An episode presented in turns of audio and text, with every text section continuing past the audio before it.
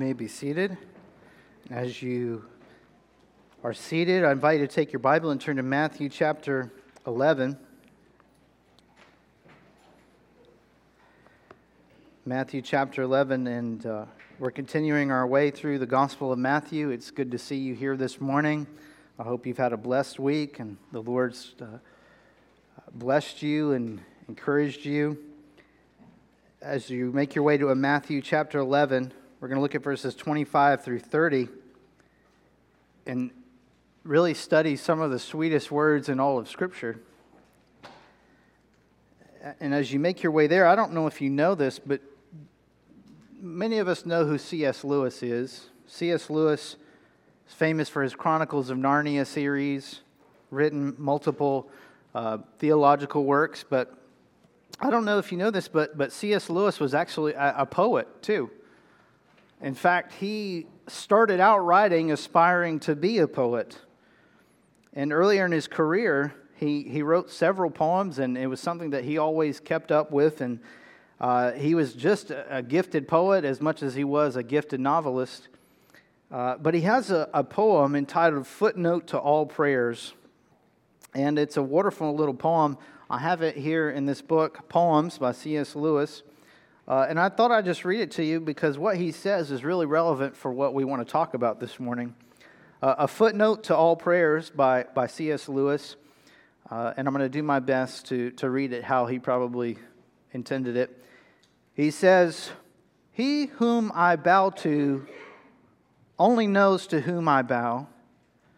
When I attempt the ineffable name, murmuring, Thou, and dream of Pheidian fancies and embrace in heart symbols I know which cannot be the thing thou art. Thus, always taken at their word, all prayers blaspheme, worshiping with frail images a folklore dream. And all men in their praying, self deceived, address the coinage of their own unquiet thoughts, unless Thou in magnetic mercy to thyself divert our arrows aimed unskillfully beyond desert. And all men are idolaters, crying unheard to a deaf idol if thou take them at their word. Take not, O Lord, our literal sense, Lord, in thy great, unbroken speech, our limping metaphor translate. That's a footnote to All Prayers by C.S. Lewis. And uh, it's really something that uh, it gets us thinking about when we pray, are we praying to the one true God? Is the God that we have in mind the God of the Bible?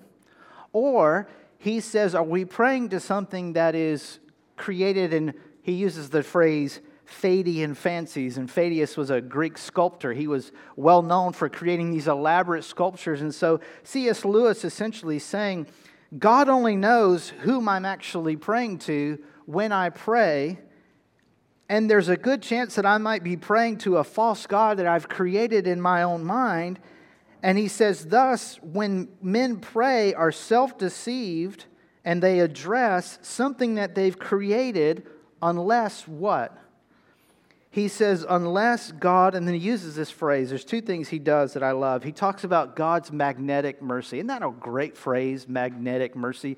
That when we pray, we, God in his magnetic mercy attracts those prayers that are perhaps not what they should be and directs them beyond the desert. C.S. Lewis says we're aiming our prayers in the desert. And unless God takes his magnetic mercy and draws the, the metal in the arrows to himself, he says if he, God didn't do that, we would be praying to a deaf idol uh, if we were taken at our word. So then he says, Oh Lord, take not our literal sense when we pray, but in your great unbroken speech, in that way that God understands himself, he says, our limping metaphor translate. So, something about God's mercy, translate our frail prayers into something that He hears. And that's, that's biblical, right? When we talk about the Holy Spirit helping us in prayer, it says that even when we don't know what to pray, the Holy Spirit helps us in our praying. But I love that poem. It's a beautiful poem. And the whole point of it is that sometimes we as human beings have very little awareness of just how skewed our picture of God's character actually is. We have a misrepresentation of who God is. And so when we think about this, what, what Lewis's poem does is raise some very serious questions. How do we know God? How do we know that the God that we're praying to is the one true God? Not just how do we know him, what's the way that we know him, but, but how do we know him rightly? How do we know him as he is? And then lastly, if we are able to know him, and if we're able to know him rightly, what is he actually like? Who is he? What is his heart? Is God capricious? Is he easily uh, disturbed? Is, is he a wicked God, a vile God, a cruel God? Is he ruthless or petty? Whatever your answer is to that question, God is blank, how do you know it's right? So, we all have these images, and perhaps for some of us, these images that we have in our mind are not true to who He is. They're, they're actually more shaped by our experience, whether whether it was an abusive father or an abusive husband, or whether it was a, a father figure that we had. But, but in the tapestry in your mind, uh, the tapestry of God that you create, uh, there are sometimes threads that you use in this tapestry that are not accurately reflecting who God is. And so you see, there's a logic to what we've been talking about the last few weeks. Two weeks ago, we talked about Jesus doesn't meet all our expectations, right? He is who he is. And then last week, we talked about even if he did, we'd still reject him because we're sinners, we're, we're depraved, right? We're lost.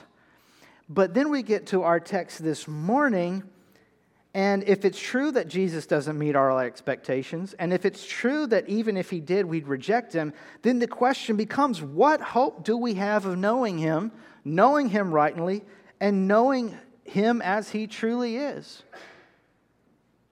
These are the three questions I want us to ask and answer this morning Who is God? How do we know that we're knowing him rightly? And then, thirdly, what is God like?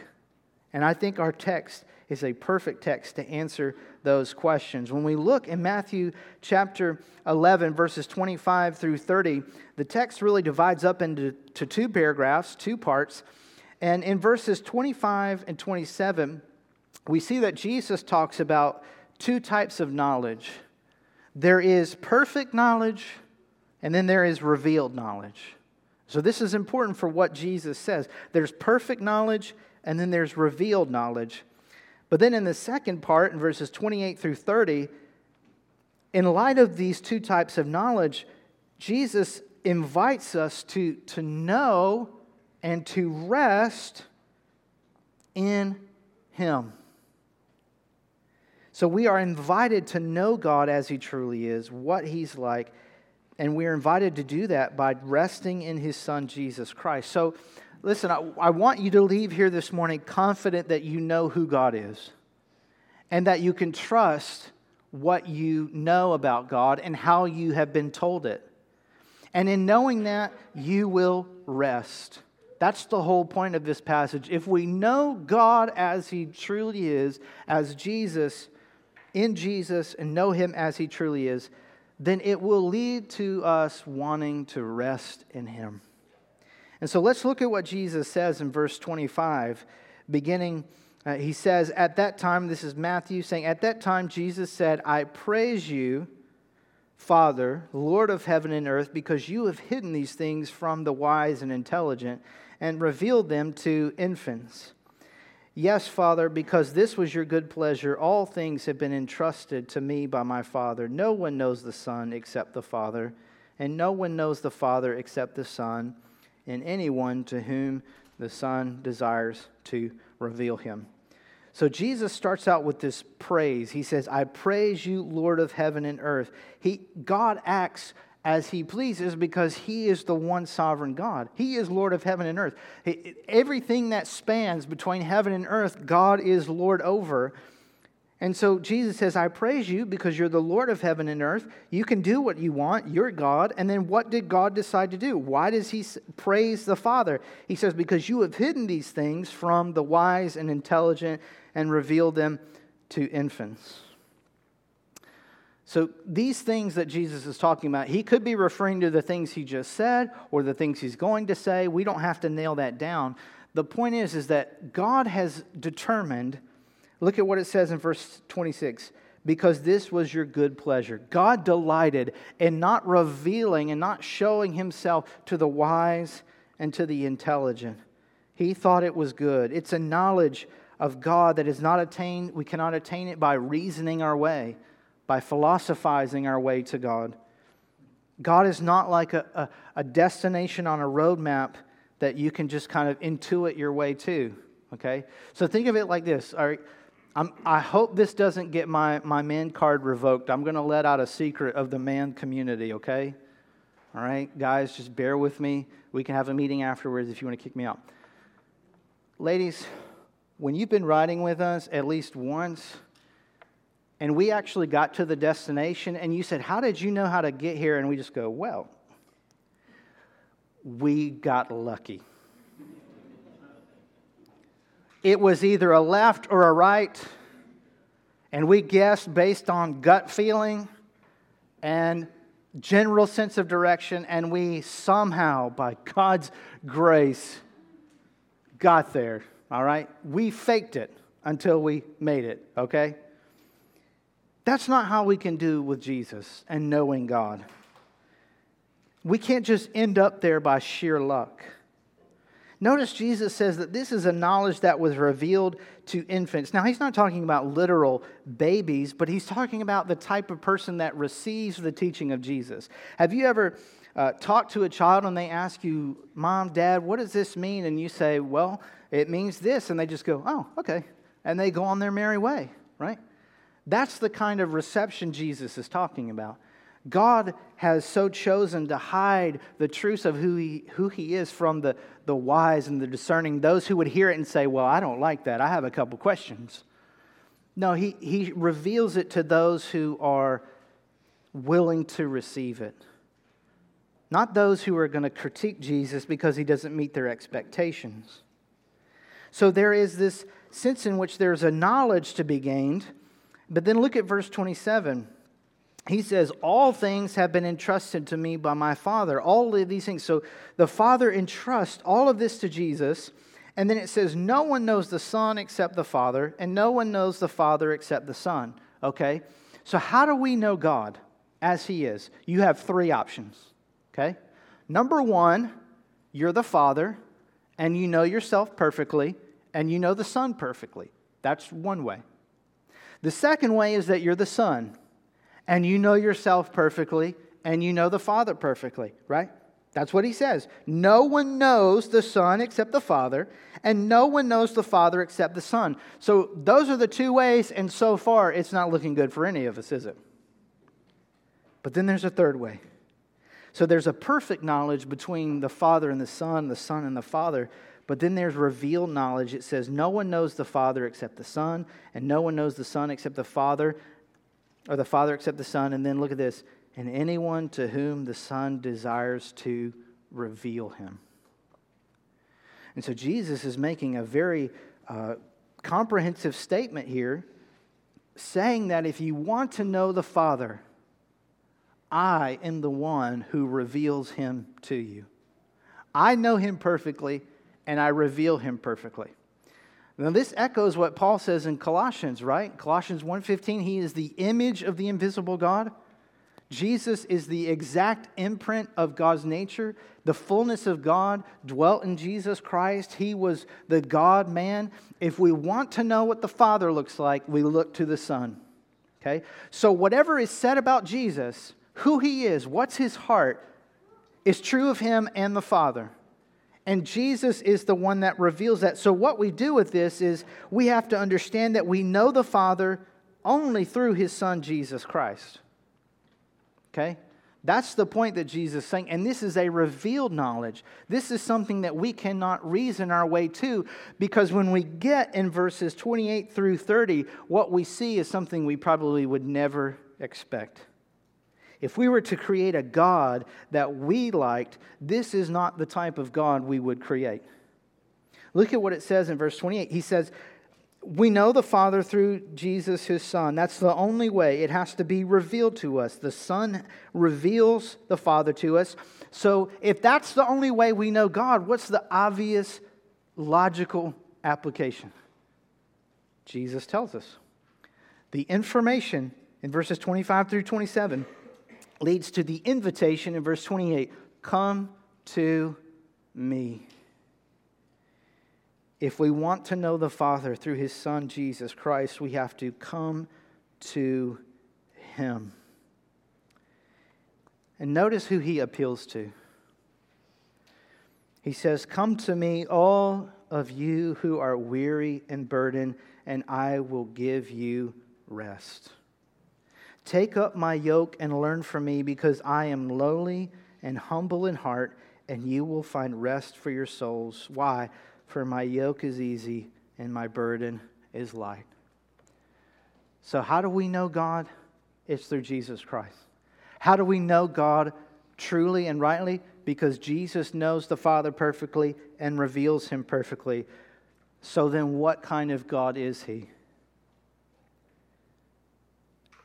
He's a God who looks at us and says, Come. Stop right there and let that sink in.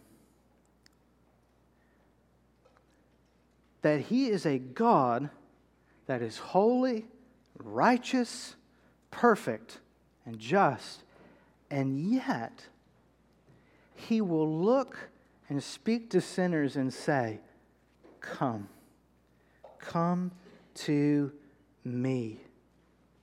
What an amazing thought that God would invite us to come, that Jesus would invite us to come. And Jesus knows who needs to hear this. He says, All of you who are weary and burdened. For many of us, before we came to know Christ, our life could be characterized as weary and burdensome. We had no rest. What kind of rest is Jesus talking about? Look at what he says at the end of verse 39 You will find rest for your souls. Okay, so we have this information about God. We know it's right. Jesus reveals him. We are called to come to him. And if we come to him, we'll find rest. So there, there's a little, a little gap in there. How does coming to him lead to rest? Are you with me? Like, what, what connects those two? It's because of who Jesus is and who God is. You see, Jesus doesn't see you weary and burdened, and then you come to him, and then he lays a greater burden on you. Jesus doesn't see you as weary and tired and broken, and then you come and he tries to break you more. He doesn't see you about to snap and then grabs both sides and tears them apart. No, what does it say? Come to me, all you who are weary and burdened, and I will give you rest. Take my yoke and learn from me. Now, here's where we have to just, just delight in this. Why? should we come to him? Why should we take up his yoke? Why should we learn from him? Why can we find rest in him? Look at what it says, verse 29 because I am lowly and humble in heart. What does that mean? This is the one place in the Gospels where Jesus opens up and he says, You want to know my heart? You want to know what gets me out of the bed in the morning? You want to know what my overdriving purpose and desire is, if you want to know what I feel and what I am in the deepest part of me towards you who are sinning, broken, weary, burdened, what is it? He says, In my heart of hearts, I am, and this is a statement about himself, right? I am lowly and humble. So, how does that give us rest? It gives us rest because in Christ, He has paid the penalty that we deserve for our sin, right? We, we are sinners separated from God, and we deserve judgment. We deserve wrath. But Jesus took our place on the cross, and that was poured out on Him for us. So we come to Him we're forgiven. We're cleansed. We're adopted into God's family. So, where does the rest come in? Because He's lowly and humble in heart. So, let, us just put it in the simplest terms Jesus never, ever looks at you when you've sinned again, when you've failed again when you've committed that sin you promised just yesterday you wouldn't do again. Jesus is not standing around the corner with his arms crossed, tapping his toe, fighting back anger.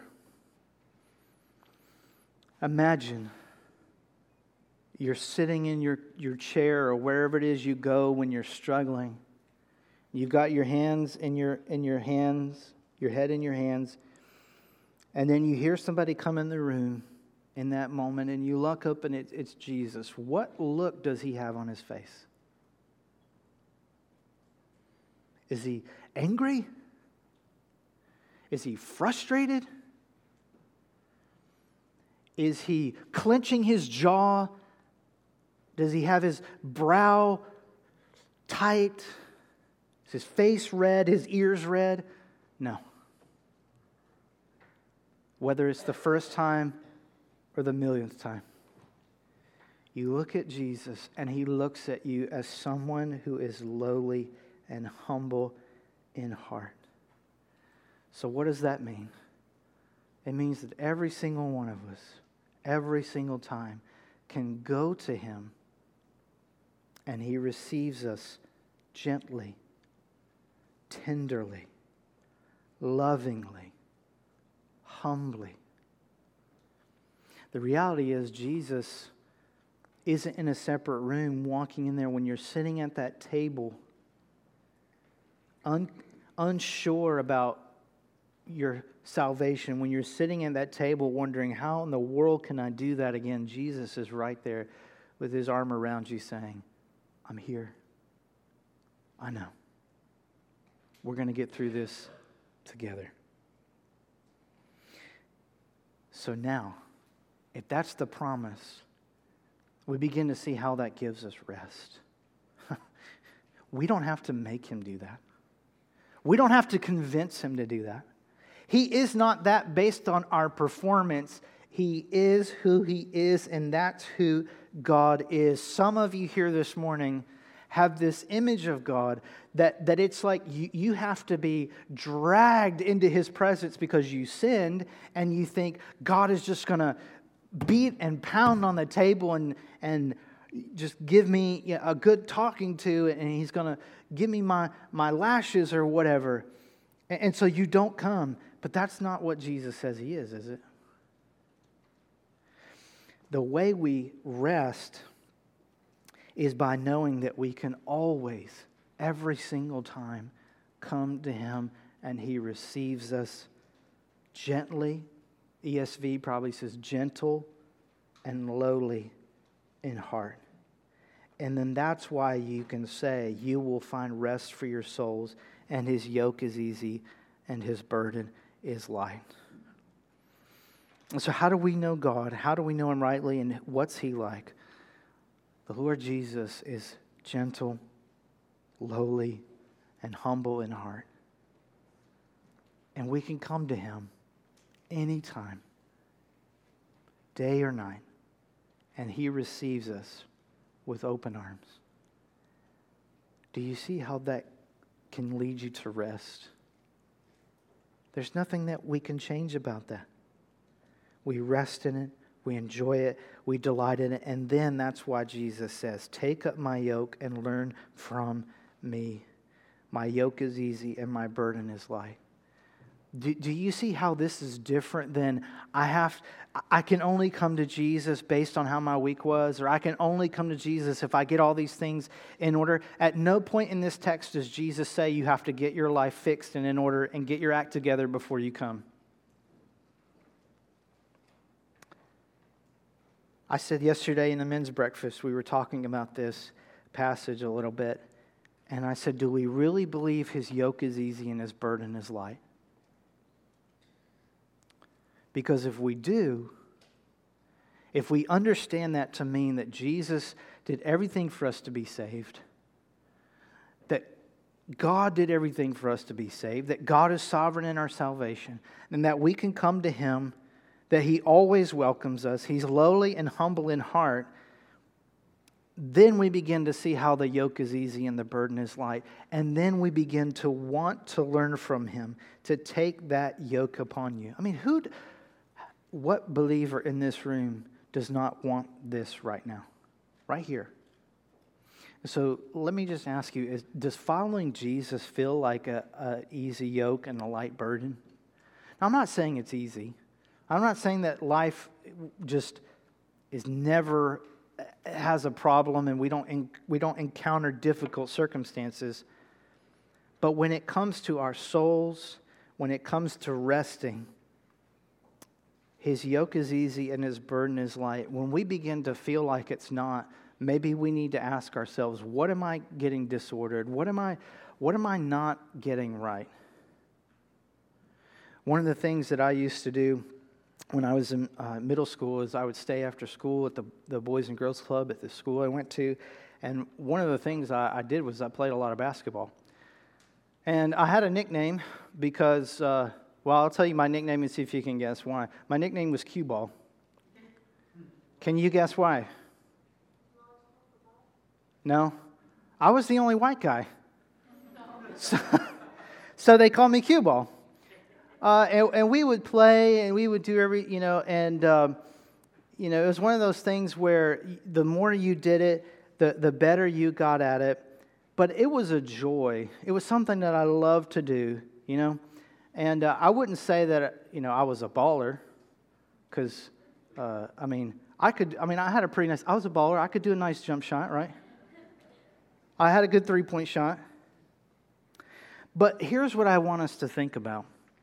One of the things that I, that I learned playing basketball at a, at a young age and was the backboard is your friend. Like I know swishes are, you know, that's what everybody wants, right? You want the swish, you want the sound, you know, you want all that. But here's the thing: the backboard is your friend. We, when we think about this, uh, this truth that He is who He is, that that is the backboard of our life. It is something that is there to help us. It redirects us. It is a friend to us. And so when we seek to follow Jesus we come to Him. Maybe, we, maybe we're shooting from a, a, a shot we know that's bad, or, or we miss a layup.